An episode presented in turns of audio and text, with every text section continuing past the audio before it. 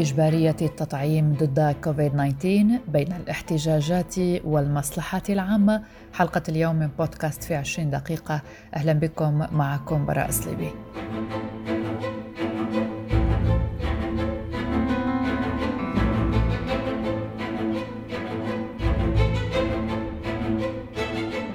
منذ نهاية عام 2019 تسبب فيروس كورونا بوفاة نحو 5.3 ملايين شخص في العالم بحسب تعداد أجرته وكالة فرانس بريس ومنذ ذلك الوقت توالت الإجراءات والتدابير الصحية للوقاية من تفشي فيروس كورونا حتى وصلت حد إلزامية التطعيم ضد الفيروس.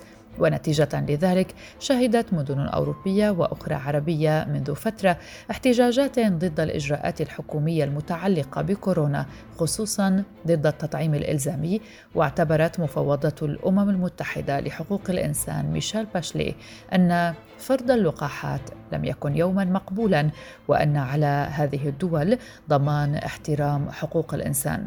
فبينما اعتبر البعض أن مثل هذه الإجراءات هو تعد صارخ على الحريات الفردية أقر البعض الآخر أن المصلحة العامة هي الأهم في الوضع الراهن لا سيما مع انتشار متحور أوميكرون.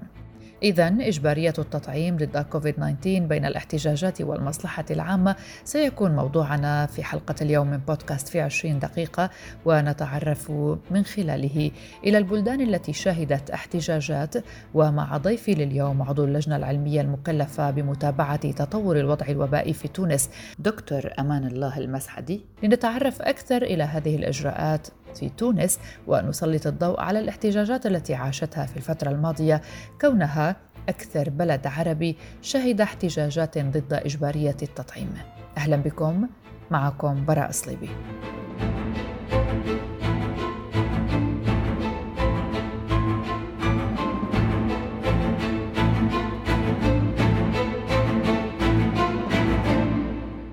دعت مفوضة الأمم المتحدة لحقوق الإنسان ميشيل باشلي. دعت الدول التي تفكر في جعل التطعيم ضد كوفيد اجباريا دعتها إلى ضمان احترام حقوق الإنسان مشددة على أن فرض اللقاحات لم يكن يوما مقبولا وحذرت باشلي في رسالة مصورة إلى ندوة لمجلس حقوق الإنسان من وجود اعتبارات حقوقية مهمة لابد من أخذها في الحسبان قبل جعل التطعيم اجباريا.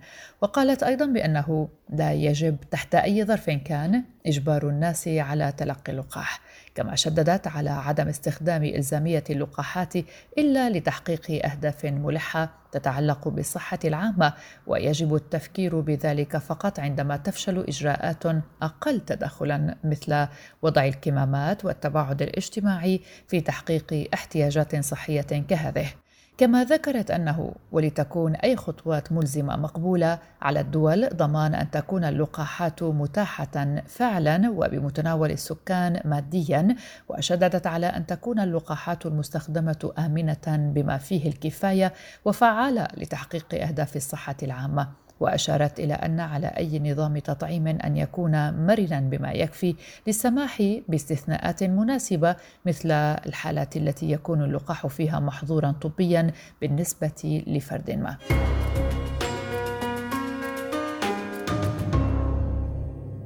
كوننا جئنا على ذكر تونس في البداية تونس البلد العربي الوحيد الذي خطى كما خطت بعض الدول الأوروبية وشهد احتجاجات ومظاهرات ضد آلية إجبارية التطعيم ونموذج جواز التلقيح. سنبدأ من هناك حلقتنا ونعود لنذكركم بالمظاهرات التي شهدتها دول أوروبية عدة ضد إجراءات الحد من كورونا. في تونس أثار دخول قرار إلزامية الشهادة الصحية حيز التنفيذ أو ما يعرف محليا بجواز التلقيح أثار استياء وغضب كثير من النشطاء والمنظمات الحقوقية باعتباره تعديا على الحريات الأساسية التي تكفلها مبادئ حقوق الإنسان. فيما يرى بعض الخبراء أن هذا الإجراء ضروري لحماية البلاد من موجة وباء قاسية.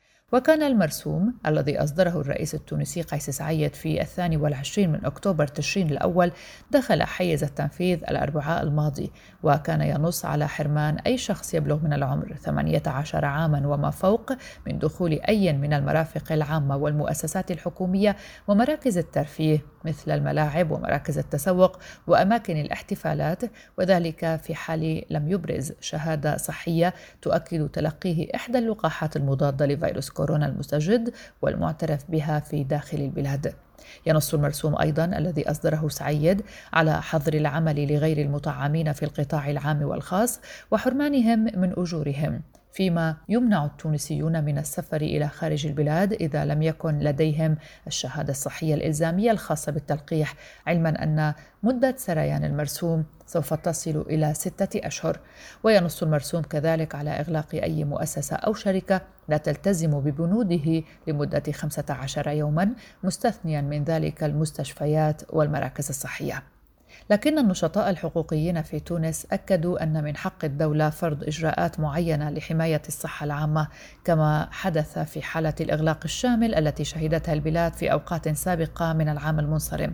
ولكن جواز التلقيح هذا يطرح إشكالية تتمثل في أن السلطات المختصة لم تقل بإلزامية اللقاح وأنه كان اختياريا من الناحية النظرية وأن ما فعلته الحكومة سوف يؤثر على حرية الناس وحياتهم المعيشية عبر إجبار غير المطعمين بملازمة بيوتهم لا سيما أن الشخص الحاصل على اللقاح يمكن أن يصاب بالفيروس ويمكن أن ينقله إلى الآخرين وبالتالي كان من الممكن الاكتفاء بفرض قواعد الحماية المعروفة كإلزامية الكمامات الواقية والنظافه الشخصية واحترام سياسة التباعد الاجتماعي.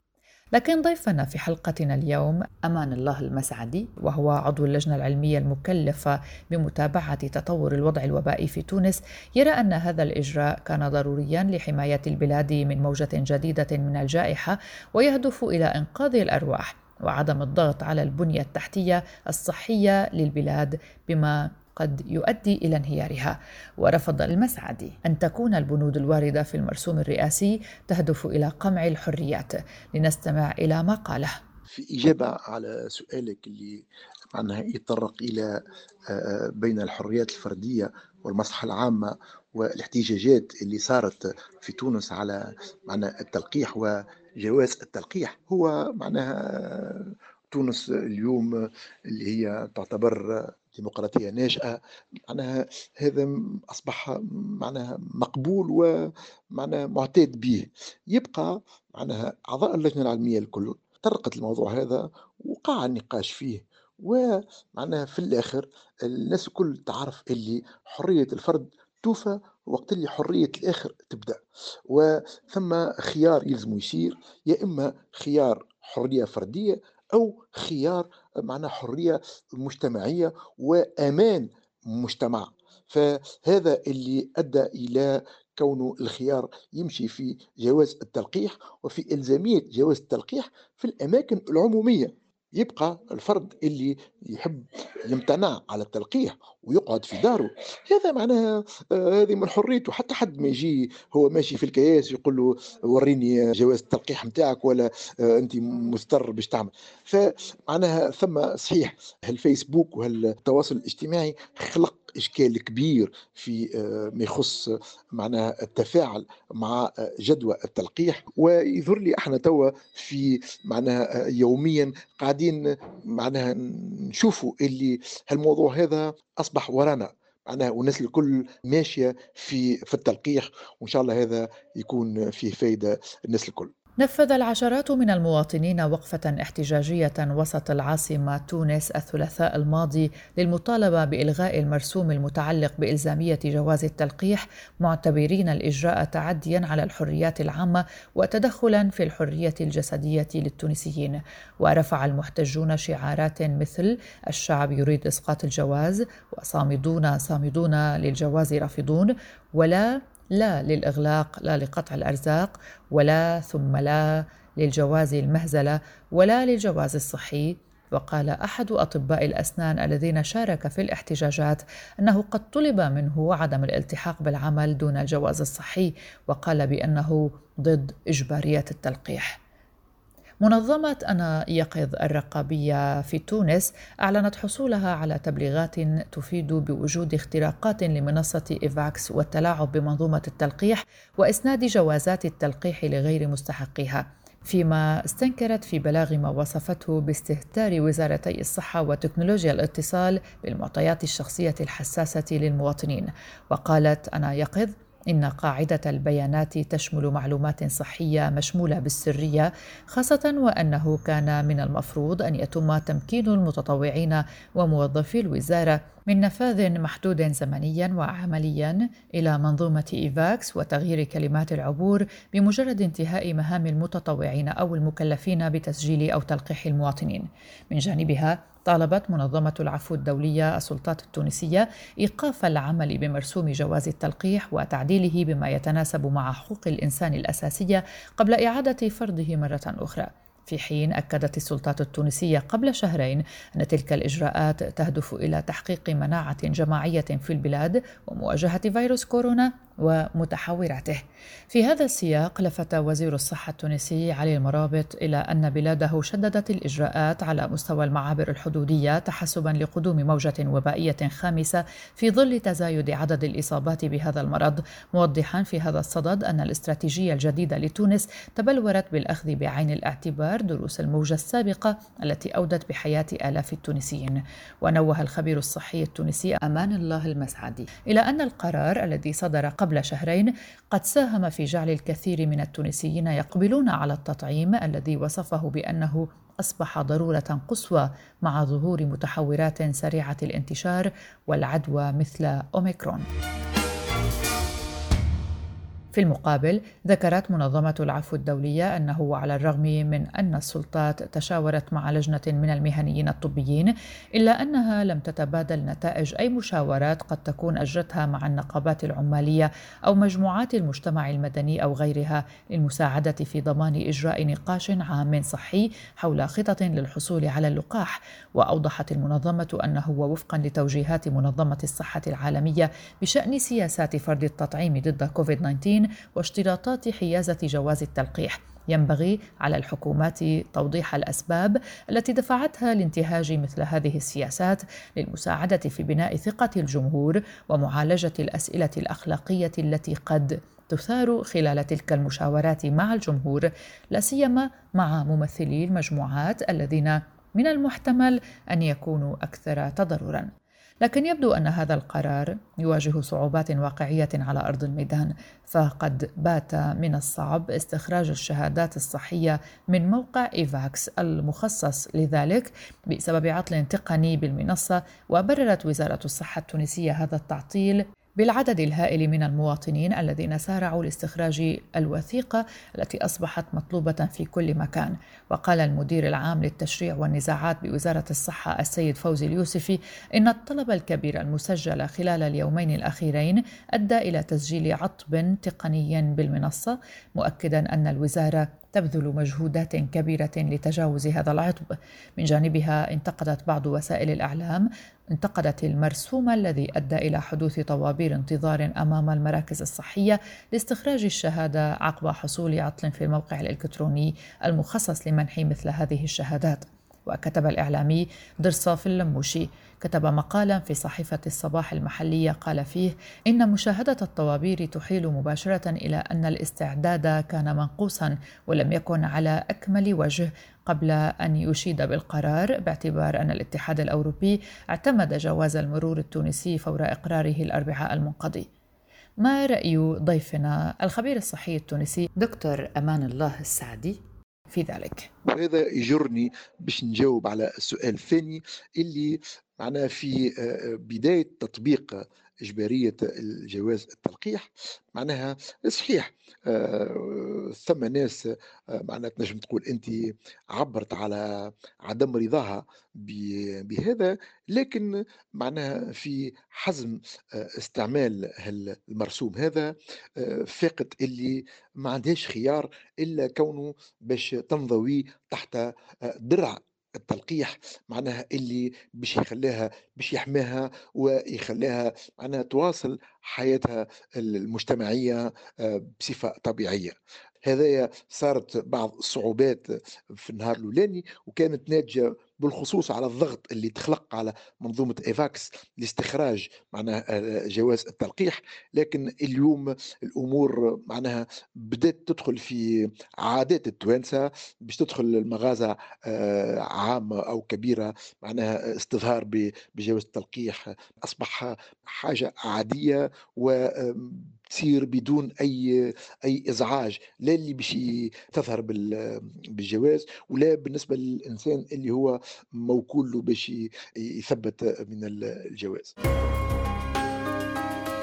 في عشرين دقيقة مع براء صليبي قبل عدة أسابيع تجمع نحو 44 ألف متظاهر بحسب الشرطة في فيينا للاحتجاج على التطعيم الإجباري المضاد لكوفيد 19 الذي بسببه فرض الحجر على الرافضين لتلقي اللقاح.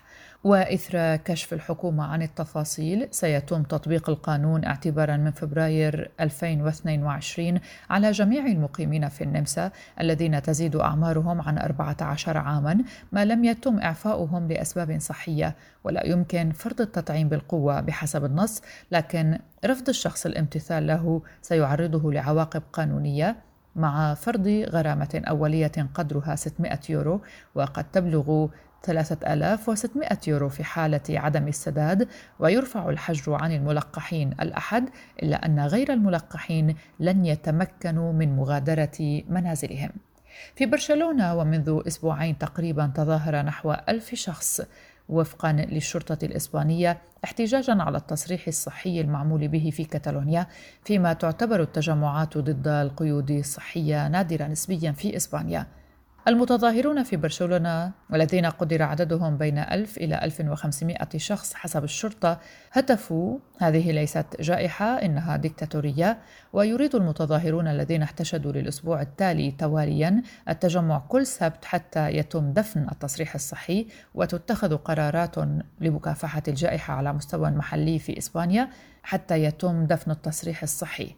أما في لوكسمبورغ تظاهر مؤخرا المئات احتجاجا على إجراءات مكافحة كوفيد في ظل مراقبة مشددة من الشرطة وحمل المتظاهرون الذين بلغ عددهم نحو 500 شخص حسب الشرطة لافتات كتبوا عليها لا لقوانين إبادة الحريات هذه. ولا لإلزامية التلقيح غير المباشرة هذه. وخرجت الاحتجاجات في ظل مراقبة مشددة من شرطة لوكسمبورغ مدعومة بتعزيزات من بلجيكا المجاورة. بعد تجاوزات حصلت في الرابع من ديسمبر كانون الأول المنقضي خلال مظاهرة مماثلة كما حلقت في الأجواء مروحيات وطائرات بلا طيار. واستخدمت الشرطة خرطوم مياه لصد مجموعة من المتظاهرين كانوا يحاولون تجاوز حاجز يمنع الوصول إلى وسط المدينة. وقالت الشرطة إن نحو 12 شخصا اعتقلوا. وقال أحد المتظاهرين إن الحكومة تضغط على السكان من خلال ممارسة ابتزاز في الحياة الاجتماعية وقريبا في الحياة المهنية. هذا وشددت لوكسمبورغ إجراءاتها في الآونة الأخيرة بفرضها الزاميه إبراز تصريح صحي في قطاع الترفيه يظهر أن حامله تعافى أو تلقى التطعيم ضد كوفيد ولم يعد الأمر مقتصرا على إبراز اختبار سلبي فحسب. إضافة إلى ذلك ستكون هناك حاجة لإبراز شهادة تطعيم أو اختبار سلبي لا تتجاوز مدته 48 ساعة في الشركات اعتبارا من الخامس عشر من يناير كانون الثاني في حين شهدت البلاد خلال الأسبوعين الأخيرين ارتفاعا في عدد الإصابات والحالات التي تتطلب دخول العناية المشددة.